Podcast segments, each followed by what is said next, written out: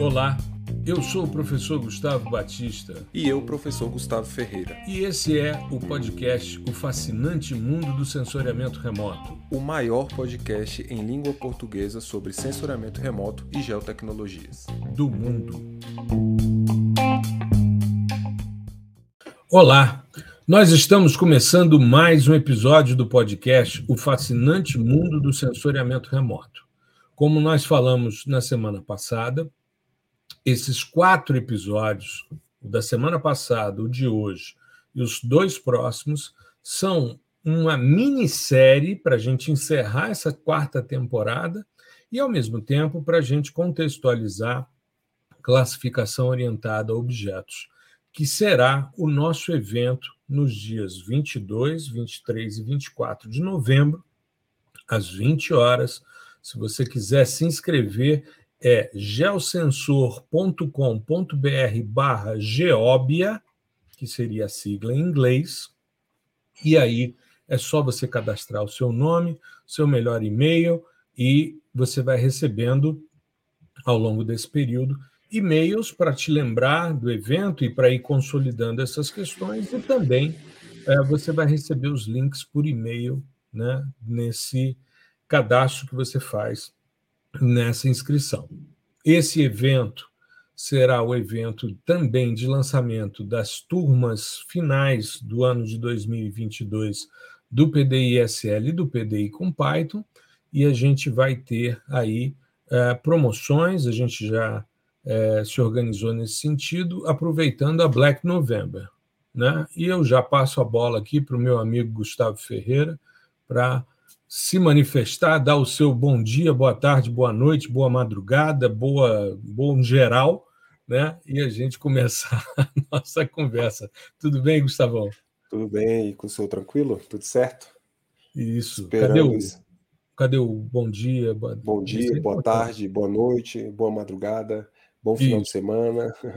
Bom... bom dia de semana. Bom dia de semana. Bom cardio aí, boa esteira para quem gosta de fazer um exercício escutando. É, bom... boa lavada de louça, quem gosta de lavar louça ouvindo podcast também. Viagem de busão. Exato. É, o Henrique da Ambiental Pro disse que eu via sempre no metrô, no Rio. Ele botava e ia ali ouvindo o episódio. Aliás, eu um também, né? abraço ao Henrique. Na época que eu trabalhava no. que eu era pesquisador do IPEA, eu ia de hum. ônibus. Uhum. E era batata. Era o fascinante mundo de sensoramento remoto. E só que a viagem daqui até lá é muito grande, durava mais hum. que o episódio, né? Então eu via aí, é, eu escutava muito é, o Fascinante Mundo e o é, Mapscaping, né? Hum. Que é hum. um. É, é, bem famosinho aí. É, é, não tanto né? quanto o nosso, mas tudo claro, bem, né? claro. né? Não chega nem perto. Isso.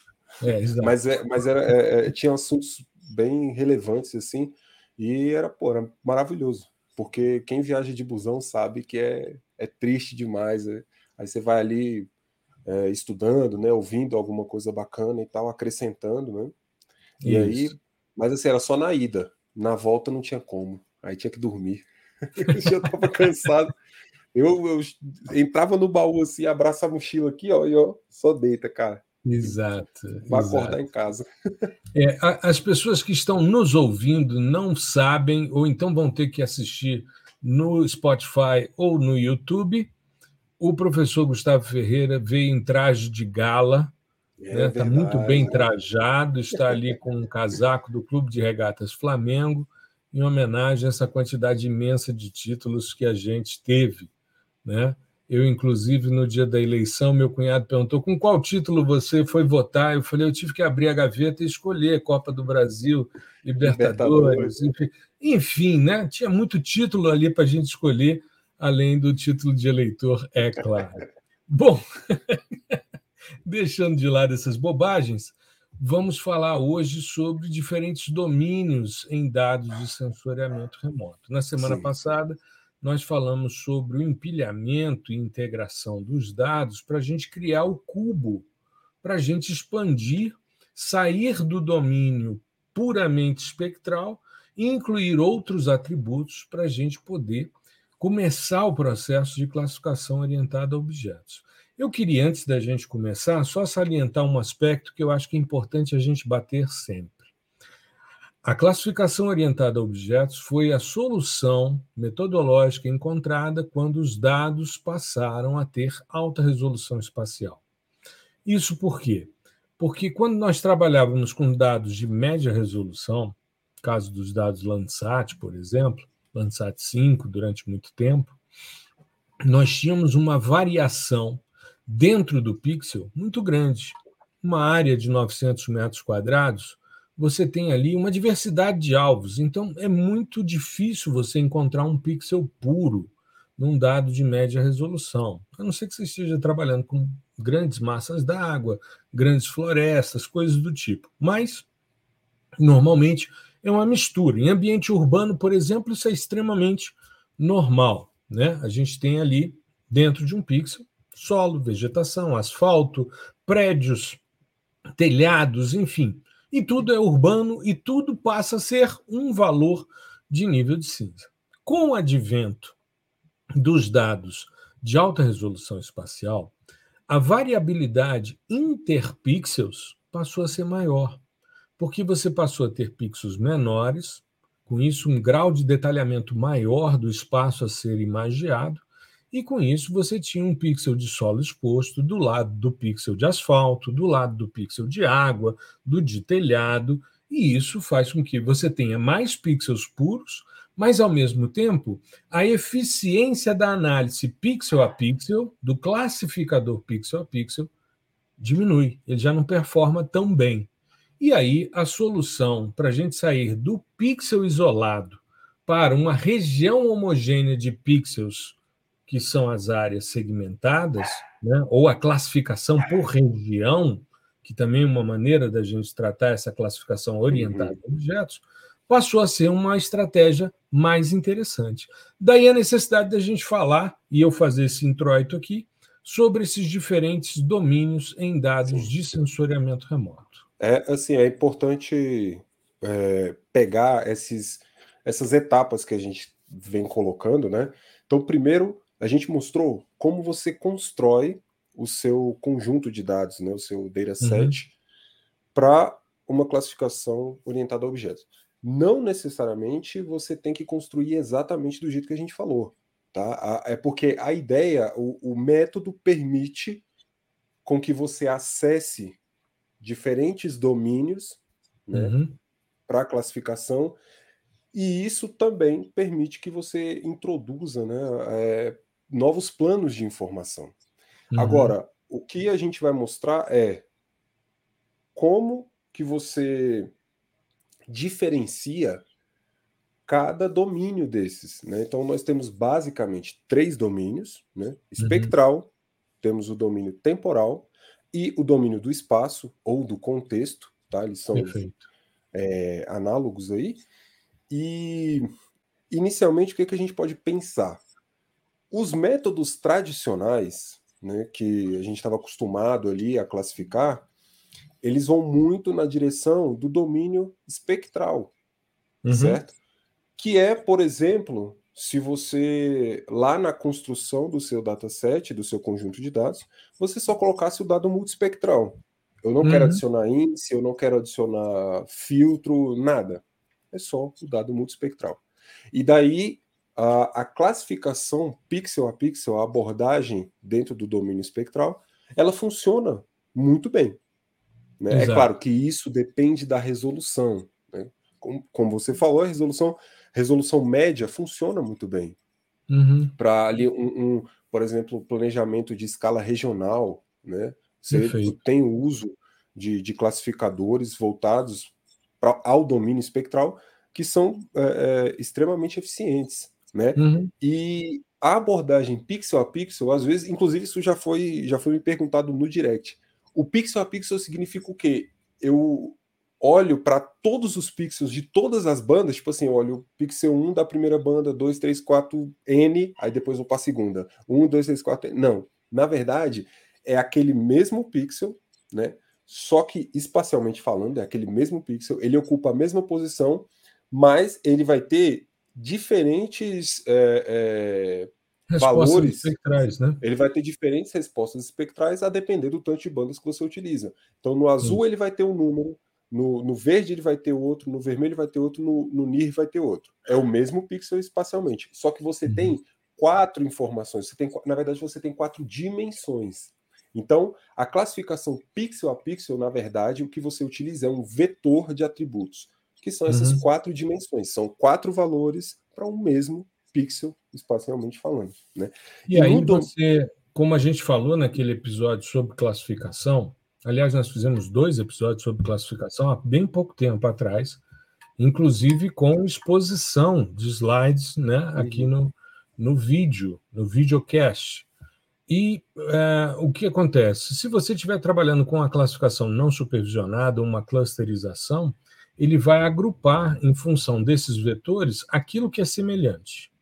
Sim. E, ao mesmo tempo, quando você vai para uma classificação supervisionada, você vai pegar os vetores que compõem as regiões de interesse ou as áreas de treinamento, e com isso você compara com os vetores também de atributos dos, de cada pixel. Mas isso é uma análise pixel a pixel, dentro da sua imagem, ou seja, o classificador vai varrer todos os seus pixels das cenas. E o que a classificação orientada a objeto pressupõe é a região de pixels homogêneos, que tenham atributos homogêneos. Por isso a gente segmenta que vai ser o assunto do nosso próximo episódio de podcast. Sim, Mas vamos sim. lá continuar falando aí sobre o domínio espectral. Isso, aí o, o qual é aqui a, a, a, grande ideia, né? É igual você falou, você vai procurar é, é, vetores semelhantes. E aí a regra que vai dizer esse, esse é parecido com esse, é parecido com aquele, é que vai ser o, o, o modelo. Então, o Random Forest ele, ele, ele calcula essas semelhanças né, de um jeito é, uhum. o SVM de outro. Enfim, tudo isso depende da distribuição do seu dado, né, em termos de espaço vetorial. Tá? Uhum. Então, é, é, depende também da forma, né? E depende também do, da quantidade, né? Se você tiver um conjunto extremamente grande de, de, de pixels, um algoritmo vai se sobrepor ao outro. Mas uhum. o domínio espectral que é o que a gente utiliza esses algoritmos aí. Ah, então é, eles, o, o, domínio espectral só vale para os clássicos lá, máxima verossimilhança, é, K-means, isodata? Não, machine learning também. O KNN que você usa, o random forest que você usa, é, o SVM que você usa, até o MLP mesmo, né, multilayer perceptron, ele utiliza do domínio espectral, na maioria das vezes, tá? Na Exato. maioria das vezes, que é o, o, o que a gente sempre fala é, é, aqui em termos de ciência, né? É espectroscopia.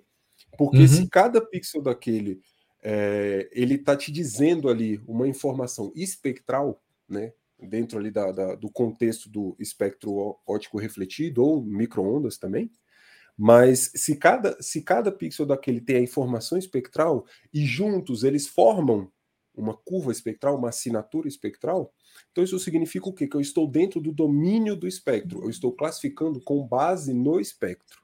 Né? Uhum. Então, por isso que muitas das vezes a classificação de domínio espectral é feita uma imagem por vez. Né? Então, você Exato. pode ter um conjunto de 20 imagens, 30 imagens, um ano inteiro de Landsat.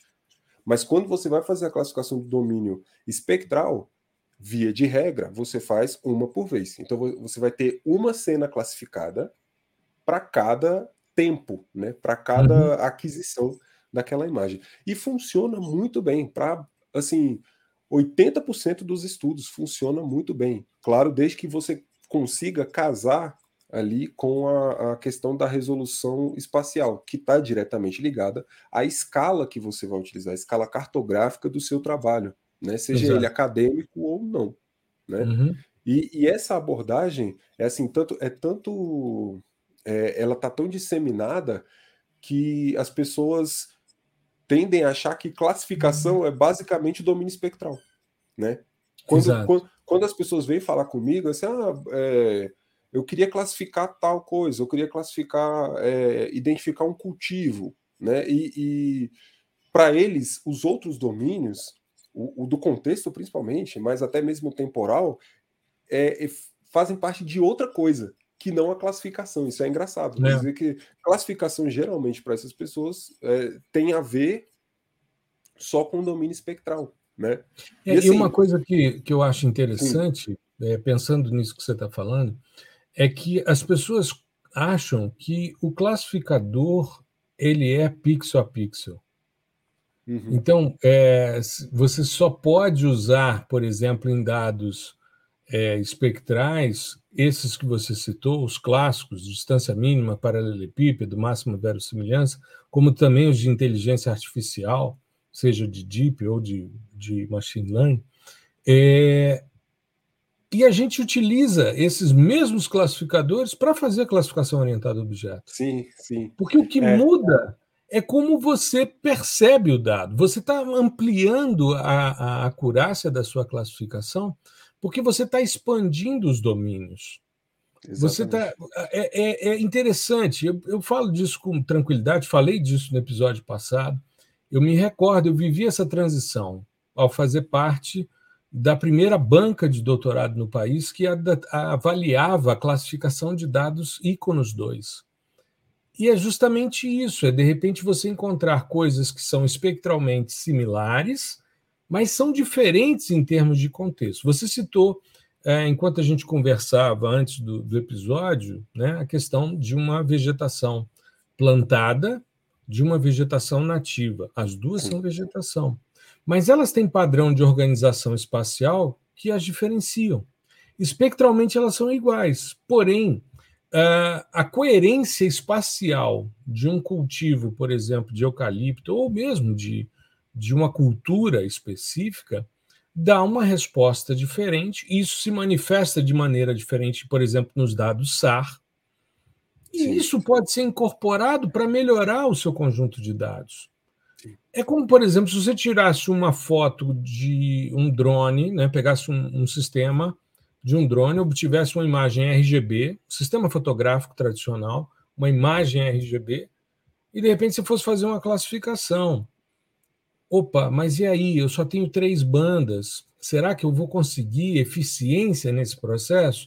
Eu só estou enxergando dentro de um espectro de cor real. Eu posso até ter falsa cor, mas é apenas uma mudança de filtros de cores. E aí eu posso utilizar de outros domínios, além do espectral, dessas três bandas, por exemplo, e começar a incorporar o domínio temporal, o domínio eh, espacial, e com isso eu ter mais informação para melhorar o meu vetor de atributos na hora de avaliar. Aliás, ao invés de ser um vetor de um pixel só, o vetor de uma região. E se a gente for pensar no início do processo, se você se lembra da época que você fazia a graduação e estudou fotointerpretação, o que, que a gente busca num processo de fotointerpretação? Zonas homólogas. Sim. Visualmente, você busca zonas homólogas. Então, eu costumo dizer, de forma muito simplificada, que a classificação orientada a objeto trouxe os elementos de interpretação de imagem e incorporou textura, forma, cor, a cor a gente já tem pelo ponto de vista espectral, mas textura, forma, tamanho, é, contexto, tudo isso você sim, traz para melhorar a sua informação. Então, o filtro de uma imagem interessa. Uma, às vezes você vê alguns tutoriais interessantes na internet que o cara coloca somente um índice de vegetação. Ele pega lá as bandas dele e joga um NDVI, por exemplo ele gerou uma última banda com mais uma informação, que é espectral, é Sim. espectral, é domínio espectral, porém tem um outro contexto. E quando você fala, por exemplo, da classificação pixel a pixel de uma sequência temporal, os resultados de cada classificação, que são imagens unidimensionais, né? É, você tem uma banda só, o resultado da classificação, mas você empilhando esses resultados, você passa a ter um cubo cujo atributo é a classe. Né? Ou seja, você, se você pega uma informação espectral, que é o princípio que a gente falou, isso inclusive no episódio de classificação, no primeiro, o que é uma classificação? É você pegar um atributo espectral e transformar numa classe informacional. aquele valor de fluxo radiante refletido vira agricultura. Opa, isso daqui vale Ou a pena. Um número, né? É, exato. É, eu falei de fluxo radiante porque você converte isso para número digital, né? Sim, Mas e, e no é... final também pode ser um número, a classe Pode temática. ser um número, exato. A classe 1, 2, enfim, né? Você sim, trabalhar sim. dentro dessa perspectiva. Perfeito. Mas é, é, é, bacana essa questão que você mencionou de é, trabalhar com um domínio não significa excluir os outros, tá? Exato. Por exemplo, o domínio temporal ele é largamente utilizado junto ao espectral. Né? Uhum. O, que, o que, que o pessoal do agro faz muito? Bom, domínio temporal não, não tem muito o que falar sobre ele em termos de conceito, né? É o domínio do tempo. Então, ao invés de você ter uma cena apenas tomada naquele dia, naquele horário específico, você tem várias, né? Você tem um você constrói um de cubo, né? Isso. Um cubo. Você tem a história daquele pixel naquele determinado intervalo de tempo. Pode ser um ano, um mês, uma semana, dez anos, enfim. Perfeito. E você tem a história daquele cara contada ali. Uhum. Só que o que, que o pessoal costuma fazer muito? O pessoal do agro, principalmente, ele pega ali um ano ou três anos, né? Que são representativos aí da, da dos períodos, né? Que eles gostam de, de, de delimitar. Uhum. E você calcula um NDVI para cada cena dessa. Então você já está uhum. trabalhando no domínio espectral. Calculou o NDVI, você vai ter um cubo de NDVIs. E esse cubo de NDVIs, geralmente, em termos de áreas de cultivo, ele vai gerar uma senoide, né? Que é bem uhum. típica de séries temporais, tá? Séries temporais, pessoal, é uma disciplina é, que ela é específica da ciência de dados, em geral, tá? Ela não é exclusiva nossa. Então Exato. você tem uma centena de algoritmos específicos e tratamentos específicos, pré-processamentos específicos para séries temporais. Né? É, o, a, a, diferença aqui é que, em geral, em Data Science, você trabalha com uma dimensão, como se fosse um pixel só. Então você uhum. tem um número que ele vai variando ali ao longo do tempo. Por exemplo, precipitação. Você tem um uhum. pontinho, com precipitação, você tem aquela precipitação da estação né, é, de monitoramento. Né? Isso ao longo ali de 10 anos. Uhum. No caso do sensoramento remoto, você vai ter uma imagem inteira, 100 mil pixels, um milhão de pixels, né? E aquilo no tempo também. Então, você, o mesmo algoritmo que você usaria para calcular aquela estação, né, um, uhum. um, único número que varia ao longo do, do, tempo, você vai utilizar, só que ao invés de calcular um só, você vai calcular todos os pixels ali. Então, você vai fazer esse mesmo processo um milhão de vezes, cem mil vezes, enfim, para ter um resultado no final que vai é, geralmente, é, como é que eu posso falar? Ele vai refletir o comportamento de cada pixel no tempo. Então, uhum. uma coisa é importante: você precisa que é, é, entender o comportamento desse alvo ao longo do tempo. Se ele for, por exemplo, é, uma única coisa durante toda a série, você não vai conseguir separar. Uhum. Você não vai conseguir. Ele vai ser uma única coisa.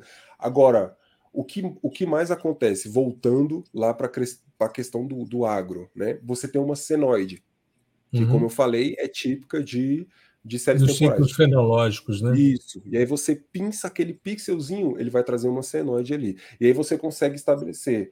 É, teve uma safra por ano, teve duas, teve três, aqui é safra, aqui é safrinha e tal, aquela coisa uhum. toda, e você separa e, e classifica com base nessa informação. Mas você uhum. só extraiu essa informação porque você calculou um NDVI. Então você utilizou do, do, do domínio espectral, né? Para separar ali o que é vegetação do que não é, por exemplo, ou o que, o que dentro da, da, da, da sua cultura ali está sadio e o que não está tão, tão sadio assim, né? Uhum. E jogou isso na perspectiva temporal. Então você tem um, um, monte de NDVIs ali ao longo do tempo que você consegue extrair o comportamento né, de, de safra e tal, e consegue classificar esse comportamento. Então você pode classificar com o intuito, por exemplo, de fazer uma predição, uhum. de prever. Eu tenho aqui 10 anos, um, uma série temporal do Moldes, de 10 anos da minha área, bonitinha, filtrada já, perfeita, calculado do NDVI, e eu quero predizer é, como vai estar daqui a um ano, qual é a próxima. o próximo seguindo, ano. Seguindo a dinâmica temporal com pretérita. Isso, com uhum. base no comportamento anterior. Isso, isso, quer dizer que é, não é a mãe de Inak, não é uma bola de cristal. Né? Porque aí às vezes aí chega lá, ué, mas não, aí o cara vai, vai comparar com o campo, ué, mas não foi bem assim, é claro, porque você tem um monte de limitações que são próprias do, do, do dado. Você está trabalhando sob um único viés que é do sensoramento remoto. Né? Então você você está é, é, predizendo um comportamento com base em todo um passado, mas dentro de uma única caixinha. Né? Uhum. Então, isso é, é, Inclusive, isso já foi é, me questionado numa época, eu estava no mestrado, eu acho. Aí um amigo, enfim, só abrir essa tangente rapidinho porque é engraçado. Um, um amigo falou assim, que eu estava trabalhando na época com Randall Forest e tal, é, e tinha um pouquinho de predição também de séries temporais. Aí uhum. ele falou, cara, tem uma, uma moça aqui de uma empresa que ela tá desesperada atrás de alguém para conseguir fazer uma predição de culturas, né? De, uh, do tipo assim, eu tenho cinco anos de cena, né? Eu tenho cinco anos de imagens e eu quero predizer o próximo ano. Eu quero saber como vai estar tá mais ou menos o, o próximo ano inteiro. Ah, uhum. Beleza, tô trabalhando com isso, tranquilo. Ah, não, marca uma chamada aí com ela. Aí tá bom, marquei uma chamada com ela e tal, não sei o quê. Aí ela falou: oh, então, eu, eu, tenho esse problema, eu preciso entregar isso rápido para o cliente, assim, coisa de um mês. Aí eu falei: não, um mês dá para a gente fazer, deixa eu ver os arquivos aí e tal, o tamanho das cenas. Aí no final ela perguntou assim: eu, eu era, eu era menina ainda, né? Aí ela uhum. perguntou assim: é, se você fosse fazer, qual seria a sua abordagem? Aí eu falei tudo que era para hum. fazer. Aí ela falou: não, Entregou tranquilo, beleza. Até hoje ela não me ligou. Claro. Claro. Ela pegou e fez por conta, né? Porque eu falei exatamente o que eu ia fazer, o algoritmo que eu ia utilizar, as ferramentas, linguagem, framework, tudo. Porque, Você pô, tava... ter olhado para ela e ter dito: Isso é a alma do negócio. Essa é a é. pergunta é. de um milhão de dólares, né? Eu, não, eu, não, eu era totalmente inocente, velho. E aí eu falei ah, é. tudo, falei tudo. Não, e a gente parte do pressuposto que as pessoas vão agir de forma sim, honesta sim, como a gente, né? É, isso é, isso é, é de lascar, né? É Aí, assim, ficou, né? Mas, é. É, o, o, pelo menos eu aprendi cedo isso. Isso aí foi na primeira consultoria, assim, opa, peraí, eu não posso ser tão assim, né? Generoso, né? É, dar tão tudo generoso. de cara, assim, para as pessoas. Mas é, isso acontece com todo mundo, né? Mas não, é, não. é, é uma questão, o, o, o legal é a gente incorporar os domínios. Né? Uhum. E, e, o domínio do tempo ele é muito importante, principalmente se você quer trabalhar com essa parte de cultivos e tal, que são alvos que são bem é, característicos, né? que mudam com um intervalo é, quase que, que certo ali todo, todo uhum. ano, né? E tal, todo, todo o intervalo ali de safra e entre safra. Então você consegue delimitar muito bem. Se você consegue é, uma assinatura temporal ou espectral, onde você tem ali as feições né, que você consegue separar, que, que até visualmente você consegue separar, significa que você, é, dentro daquele domínio, o seu uso está correto. Né? Então, uhum. opa, aqui eu consigo aplicar o domínio temporal, porque no tempo eu consigo discriminar esse alvo muito bem. Né? Agora, Exato. quando você não consegue muito bem nem no espectral e nem no temporal, aí surge o nosso domínio espacial, né, ou o domínio do contexto, que é o, o vamos dizer assim, o, o, o, cara do nosso evento, né? Isso. Que é o domínio do contexto. Mas, mas antes da gente avançar para o domínio de contexto, eu queria fazer um, um, uma consideração sobre o temporal. Primeiro, a gente tem curvas temporais, assinaturas temporais. Então, é, é, comum que os alvos tenham comportamentos ao longo do tempo. Né? Um cerrado funciona temporalmente diferente de um campo, que por sua vez funciona diferente de uma mata de galeria, uh, enfim, e eles têm suas assinaturas temporais. E você pode utilizar a mesma lógica, inclusive, de processamento dos dados hiperespectrais. Por exemplo, uma sacada legal é você pegar um cubo temporal, rodar um Pixel Purity Index, por exemplo, e ver quais são os pixels que não mudaram ao longo do tempo, que são os pixels que mais vezes estiveram nas extremidades do simplex, porque eles estarão ao longo do tempo é, mais afastados de uma mistura temporal.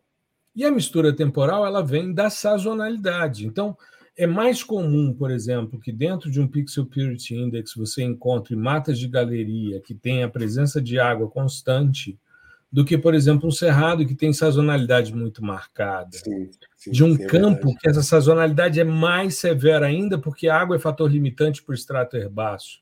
Então você começa a pegar algo que é que foi desenvolvido para um cubo de dados hiperespectrais e adapta aos dados de séries temporais. Eu fiz muito isso quando eu dava é, séries temporais na pós-graduação, né?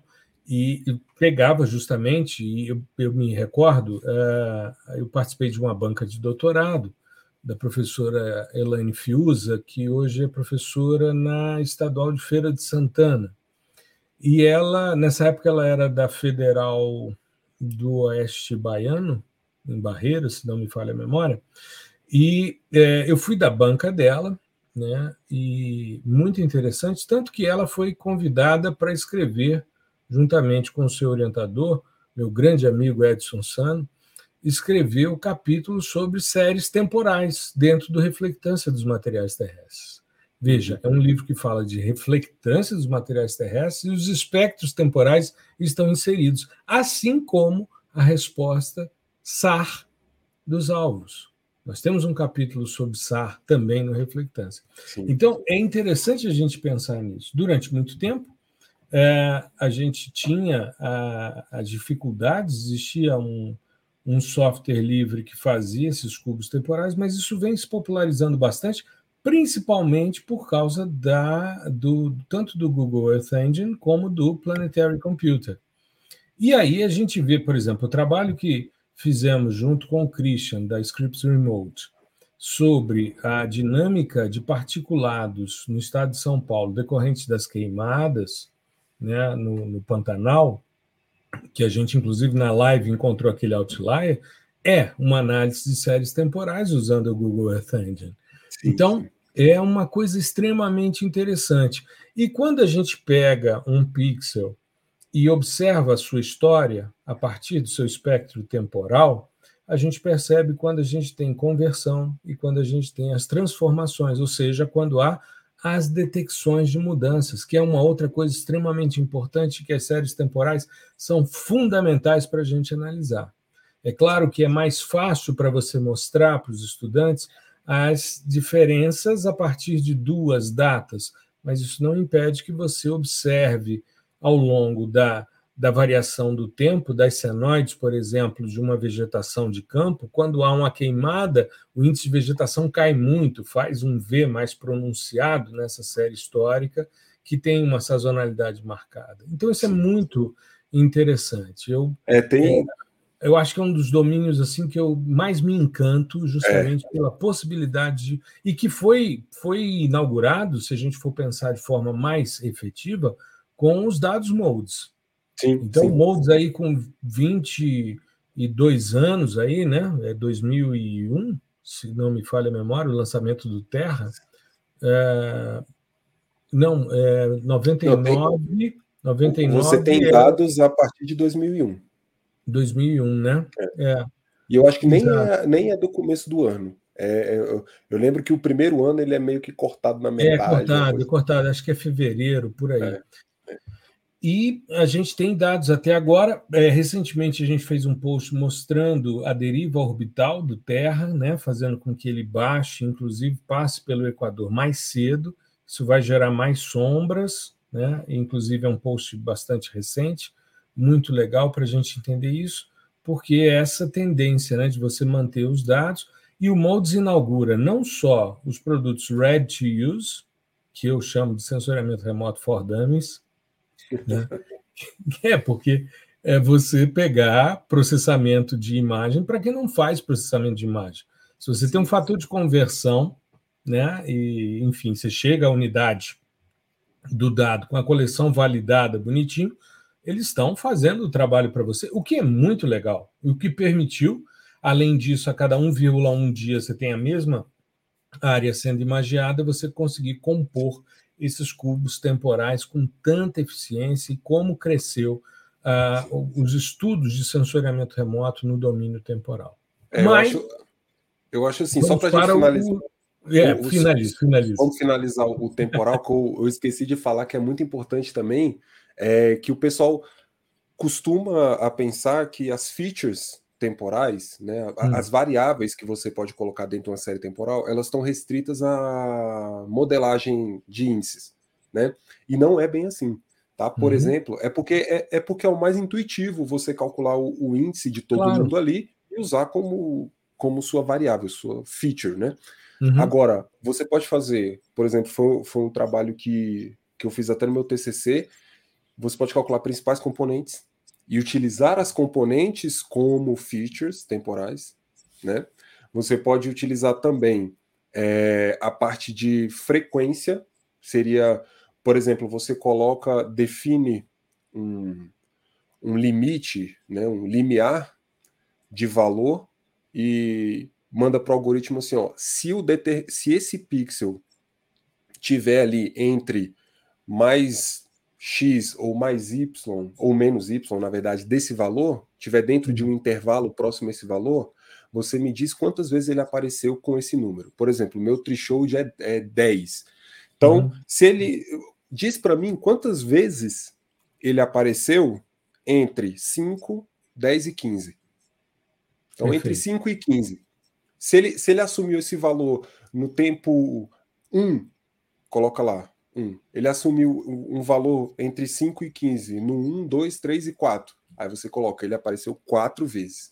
Isso Perfeito. também é uma feature, é uma feature de é. frequência, né, frequência, de ocorrência. Exato de uhum. ocorrência. E isso também pode ser utilizado para você separar e classificar os seus alvos. Como é que você faz a questão da análise dos componentes principais? Eu não peguei a, a lógica que você É porque assim, é, você pode usar a, a, própria. O, o, que a gente faz no Moldes, por exemplo, é utilizar para filtrar, né?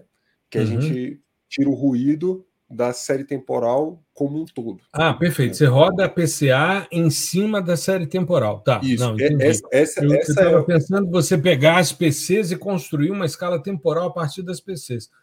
Isso é outra também. Isso é outra Não, também. a partir do cubo. Ou seja, a tua Isso. variável de entrada é o cubo temporal. Beleza. A, a primeira, a primeira abordagem é essa. Você uhum. roda a PC no cubo inteiro, ele montadinho. E aí você elimina o ruído e tal, beleza. Outra é você pegar, por exemplo, se eu tiver numa cena onde eu tenho predomínio de vegetação, hum. eu posso calcular a PC para cada cena e extrair só a componente de vegetação. E aí eu formo isso, eu formo uma série só de PCs 2. Entendeu? Ah, perfeito, perfeito. É, é, claro que é um, é um processo muito mais custoso computacionalmente, uhum. muito mais custoso. Porque se você pegar, mesmo que seja um, um moldes, né, com, com resolução aí de 250, 500 metros e tal, você tem, cara, 500 cenas, 600, uhum. sabe? Então, você vai calcular a, a, a principal componente de cada uma. O, o, a aplicação que eu já vi é com o Landsat, porque em Landsat você tem um, um período de revisita mais esticado, né? Então você vai ter ali é, por volta de 50, 60 cenas, né? Uh, uh, acho que até bem menos do que isso. É bem porque menos. 50, são... 50, 60 é Sentinel. É, porque você vai ter em torno de 52 semanas o ano, né? 52 Isso. semanas por aí. Você tem uma a é, cada. Você tem uma a cada, cada 16 dias, 16 então dias. você teria duas semanas, você teria praticamente a metade, um pouco menos, de cenas Landsat para um, então, ano, um ano hidrológico completo, né? Se você pegar ali 30, vamos, vamos pegar 35, aí você roda 35 PCAs e pega e a PC2. A PC2, tá. A PC2. E vai é, é montando aí monta um cubo, um cubo de, PCs. 2 Isso. perfeito, perfeito. Isso. Que é um dos tipos de índices, né? Que são os índices de, é, derivados Isso. de é. ortogonais. Pois é. Isso. Então a, a, a, gente circula ali, orbita o mesmo, é, é, o mesmo, a mesma área, né? O, o, mesmo tema que é a modelagem espectral. Mas são, são possibilidades de, de, de, calcular novos features, né? E features que sejam temporais. Uhum. Mas e agora é o, o, o, tão esperado domínio do contexto, do né? Contexto. Domínio do contexto. É, esse, bom, a gente já veio falando né, sobre ele é, desde o início do episódio, que é você levar em consideração o quê? Não é a abordagem aqui não é mais sobre um carinha, um pixel só, isolado. Ou ele, no tempo, continua sendo ele. Ele está uhum. isolado ali. Né? Você só está medindo o comportamento no tempo ou no espectro, né? No, no, no, domínio espectral, mas continua sendo um. Agora, a partir do momento que eu considero os vizinhos desse cara, os vizinhos desse pixel, quando eu jogo eles no, no, no cálculo também, na equação, aí a coisa muda de figura. Porque quando temos esses esses contextos mesmo, eu queria evitar o uso do termo contexto, mas a gente vai falar bastante. É, quando a gente tem esse tipo de contexto onde você tem dois alvos que espectralmente são semelhantes, né, ou até mesmo iguais, mas estão envolvidos em contextos distintos, que é o caso clássico que você sempre fala, que é o do telhado de barro cozido e o solo exposto. Né? Isso. Né? É espectralmente é a mesma coisa. Ah, mas não está cozido, não importa, filho. É, é espectralmente, se você for lá com. material de origem, né? Pois é, se você for lá com fio de spec lá no telhado e no solo exposto, vai dar a mesma coisa. Tá? Uhum. Mas o contexto em que eles estão inseridos é diferente. E como que a gente sabe o contexto que, o, que ele está inserido? Estudando os vizinhos, olhando a vizinhança. Você só uhum. sabe o contexto que você está inserido se você olhar o que está ao seu redor. Né? Exato. Então, se você tem, por exemplo, o que a gente estava falando aqui, o telhado, né? O telhado ele tem uma forma, ele tem um padrão geométrico bem delimitado. Muito bem estabelecido, né? Muito bem estabelecido. Então, é, a, os limites do telhado, né, eles vão formar ali a, a, o que a gente chama de derivada espacial. Ali vai chegar o, o, o, bem no limite, ele vai estar com um valorzinho alto. Quando chegar no limite, esse valor vai cair, porque opa, uhum. aqui tem uma borda. Ou seja, tudo que está dentro daquela borda pertence a um único contexto. Uhum. Né? E o solo já é diferente. O contexto do solo ele já não, ele já não tem esse padrão. Né? Isso, a não ser que seja um, uma pista, por exemplo, né? O cara tá fez uma estrada ali, aí ele vai ter um padrão geométrico linear, tal, é. linear, mas uhum. ainda assim não vai se assemelhar ao telhado, né? Por, você pode medir ali questões de largura e tal, distância, né? De, de, dessa uhum. feição, mas o solo exposto, via de regra, ele não tem essa distribuição espacial, esse contexto espacial. Espectralmente é o mesmo alvo. Temporalmente pode ser o mesmo alvo também.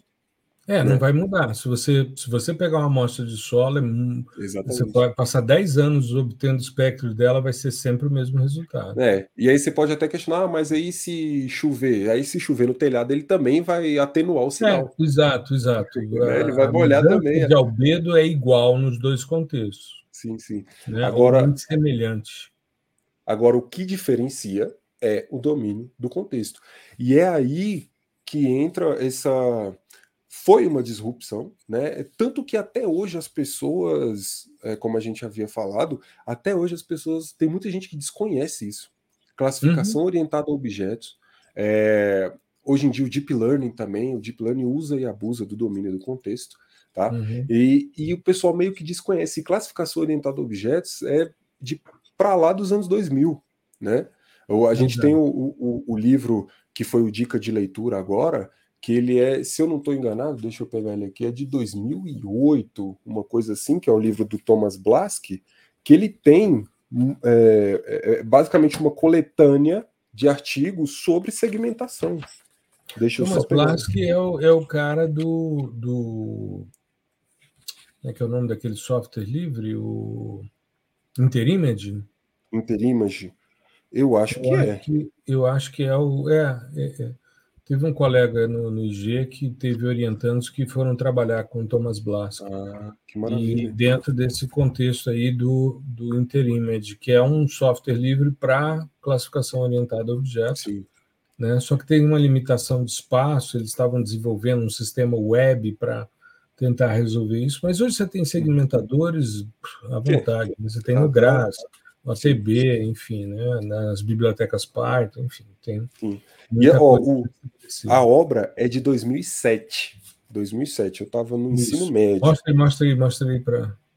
Já que a gente tem um videocast. É. Isso. É esse cara aqui. Opa, aí. É, que saiu pela oficina de textos, né? Isso, sensoramento remoto e SIG avançados. Isso em 2007. Tem o Herman e... Cooks aí também, não tem? Isso, isso. Herman Cooks e Thomas Blass, que eles são os organizadores, isso. né? É, o Herman é um pesquisador do INPE que vem se uhum. dedicando, tem vários trabalhos na área de geóbia. Ah, né? Maravilha. É. E assim, aqui já tem muita coisa de segmentação, até porque o, o, a, a segmentação em si, novamente, não é exclusiva aqui da gente, censuramento remoto. Não, nós importamos, nós Exatamente. trouxemos a metodologia Sim. e adaptamos aos sistemas de alta resolução. Quer ver, quer ver um, um, um, um exemplinho bobo?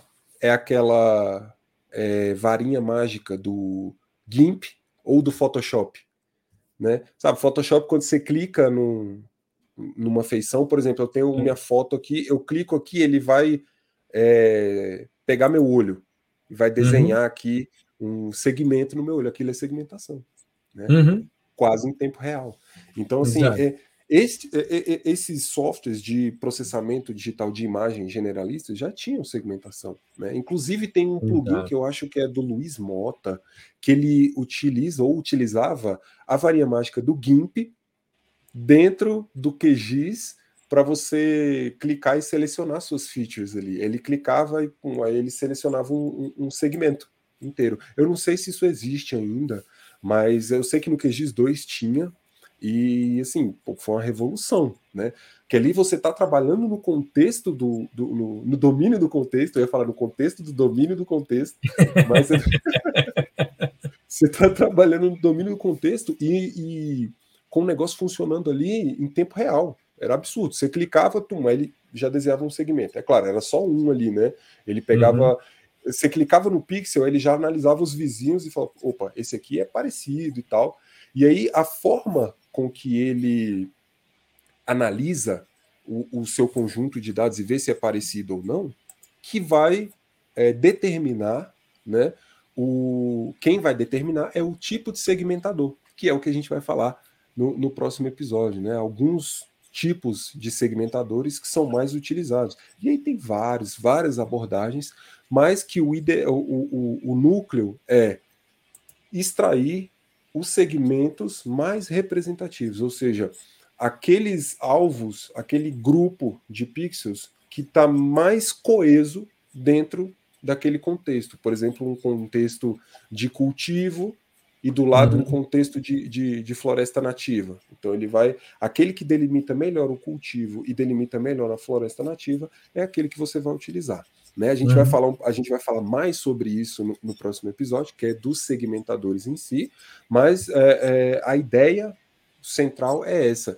E por conta desse, é, desse esquema de você analisar as regiões, né? Tem gente que chama de superpixel também, tá? Essa abordagem Isso. de superpixel também você vai encontrar na literatura, que é um agregado de pixels, né? Que possuem ali atributos parecidos. Isso é muito uhum. utilizado no deep learning tá bom? O pessoal do Map Biomas aí e tal faz demais, que é o seguinte, você cria os seus patches, né, que é, basicamente são os inputs ali que você vai pedir para sua rede convolucional é, gerar e, e, passar por ela, né, os inputs que vão passar por ela, esses patches são segmentos, né, eles podem ser segmentos. Então você uhum. cria um segmento né? É, por exemplo, eu quero extrair os IPs de uma imagem de alta resolução. Uhum. Eu segmento um IP ou vários IPs e mando para a rede.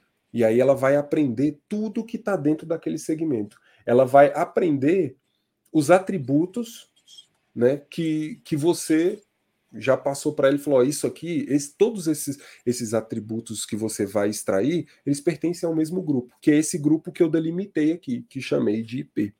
Né? Então, isso, essa abordagem é muito utilizada dentro do contexto de deep learning, né? Então, para quem quiser ver, eh, aprender aí as CNNs, né?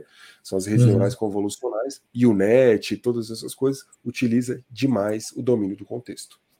Maravilha, maravilha. Eu acho que abordamos e extrapolamos o tempo, porque a gente falou que ia falar em torno de 30 minutos, normalmente, esses episódios dessa série, mas faz parte, quando a coisa é interessante, a gente vai abordando, vai avançando, eu acho que a gente acaba né, se aprofundando aí e avançando. Maravilha.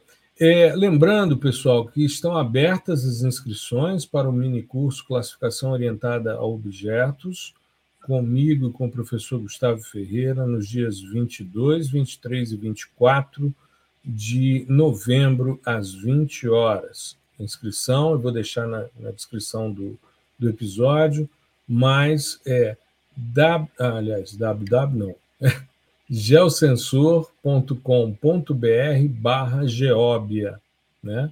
E aí você se inscreve, coloca lá seu nome, seu, seu primeiro nome, seu, seu melhor e-mail, e aí passa a fazer parte já da inscrição e vai receber também os links e algumas informações ao longo dessas duas semanas aí que a gente vai ter, né, de desenvolvimento até chegar lá, um pouco mais. É, nós vamos mandar alguns e-mails também, nivelando a conversa, enfim, para a gente poder fazer esse evento, que será 100% online, gratuito, com emissão de certificados, e também, durante o evento, a gente vai abrir as últimas turmas de 2022 do PDI SL e do PDI com Python. Né? Lembrando que o sistema sensores já se encontra aberto. Né? E aí a gente vai ter, então, também condições especiais para aqueles que quiserem fazer os dois cursos. Enfim, tem aí uma, uma série de possibilidades. Tá legal? Gustavão, um grande abraço para você. Obrigado, cara. Foi sempre é, muito instrutivo. Eu cada vez mais aprendo mais com você, né? E a gente tem essa possibilidade aí de integração, né?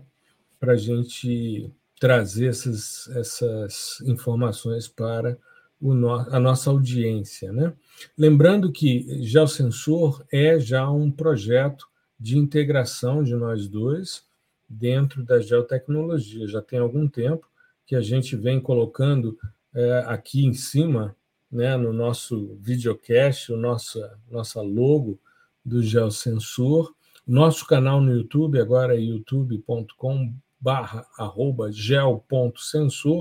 e também tem esse perfil no Instagram nosso também, gel.sensor, assim como as comunicações todas agora serão é, geosensor.com.br barra geóbia, né, e tudo que a gente for fazer agora, a gente está migrando para essa plataforma integrada de ensino das geotecnologias. Beleza? Meu querido. Bom, essas honras é aí isso. de encerramento. Eu agradeço demais e o que eu tenho a dizer sobre o aprendizado é que aprendizado só é aprendizado quando é mútuo, né? Então, Exato. da mesma forma que você aprende, eu aprendo também, eu acho que isso é legal, né? Inclusive, no próprio curso, no PDI com Python, a gente ministra e aprende pra caramba também, principalmente com a comunidade. E queria Exato. dizer para os membros da comunidade que é, a gente vai gravar uma aula, tá? De, de classificação orientada a objetos, tá bom? Então vocês já terão esse conteúdo, é claro, além de, do, do acesso ao evento, mas esse conteúdo vai estar gravado, tanto a parte teórica quanto a parte prática, tá? Então a gente vai é, disponibilizar isso também para vocês como uma aula, como um conteúdo oficial uhum. lá do, do curso, e eu tenho certeza que vai ser muito bacana. Né? Então não perde, não perde o evento e não perde essa série também. Se você está assistindo esse primeiro, volta no anterior, no 147, episódio 147, uhum. que é onde a gente começa essa discussão. E no próximo, a gente já vai falar sobre os segmentadores em si, tá? E lá, depois do próximo, a gente vai falar sobre as aplicações. A gente vai citar aqui uma série de trabalhos com aplicações uhum. de segmentação. Né? Então, é, é, a gente preparou isso com muito carinho, tá? E, é muito bacana ver que já tem é, um, retorno, né? Eu recebi ah, na caixinha de perguntas lá alguns, é, é, algum, algumas sugestões, alguns elogios sobre, sobre o episódio. Então é muito legal ver que o pessoal está engajado e está interessado nesse assunto, que é de extrema importância, sim, né? É, visto a, a disponibilização em massa de dados de alta resolução. Né? Então, Maravilha. até o próximo episódio. Tá? Um abraço e até a próxima semana. Isso, e PDISL também sai com ah, é verdade. aulas. Exato. PDISL também sai com novas aulas sobre classificação orientada a objeto, teórica uhum. e prática. Tá? Exato. Então, Beleza. É isso. Moçada, um grande abraço, uma boa noite, bom dia, enfim. Até a próxima. Tudo de bom. Boa semana. Tchau, tchau. Um abraço.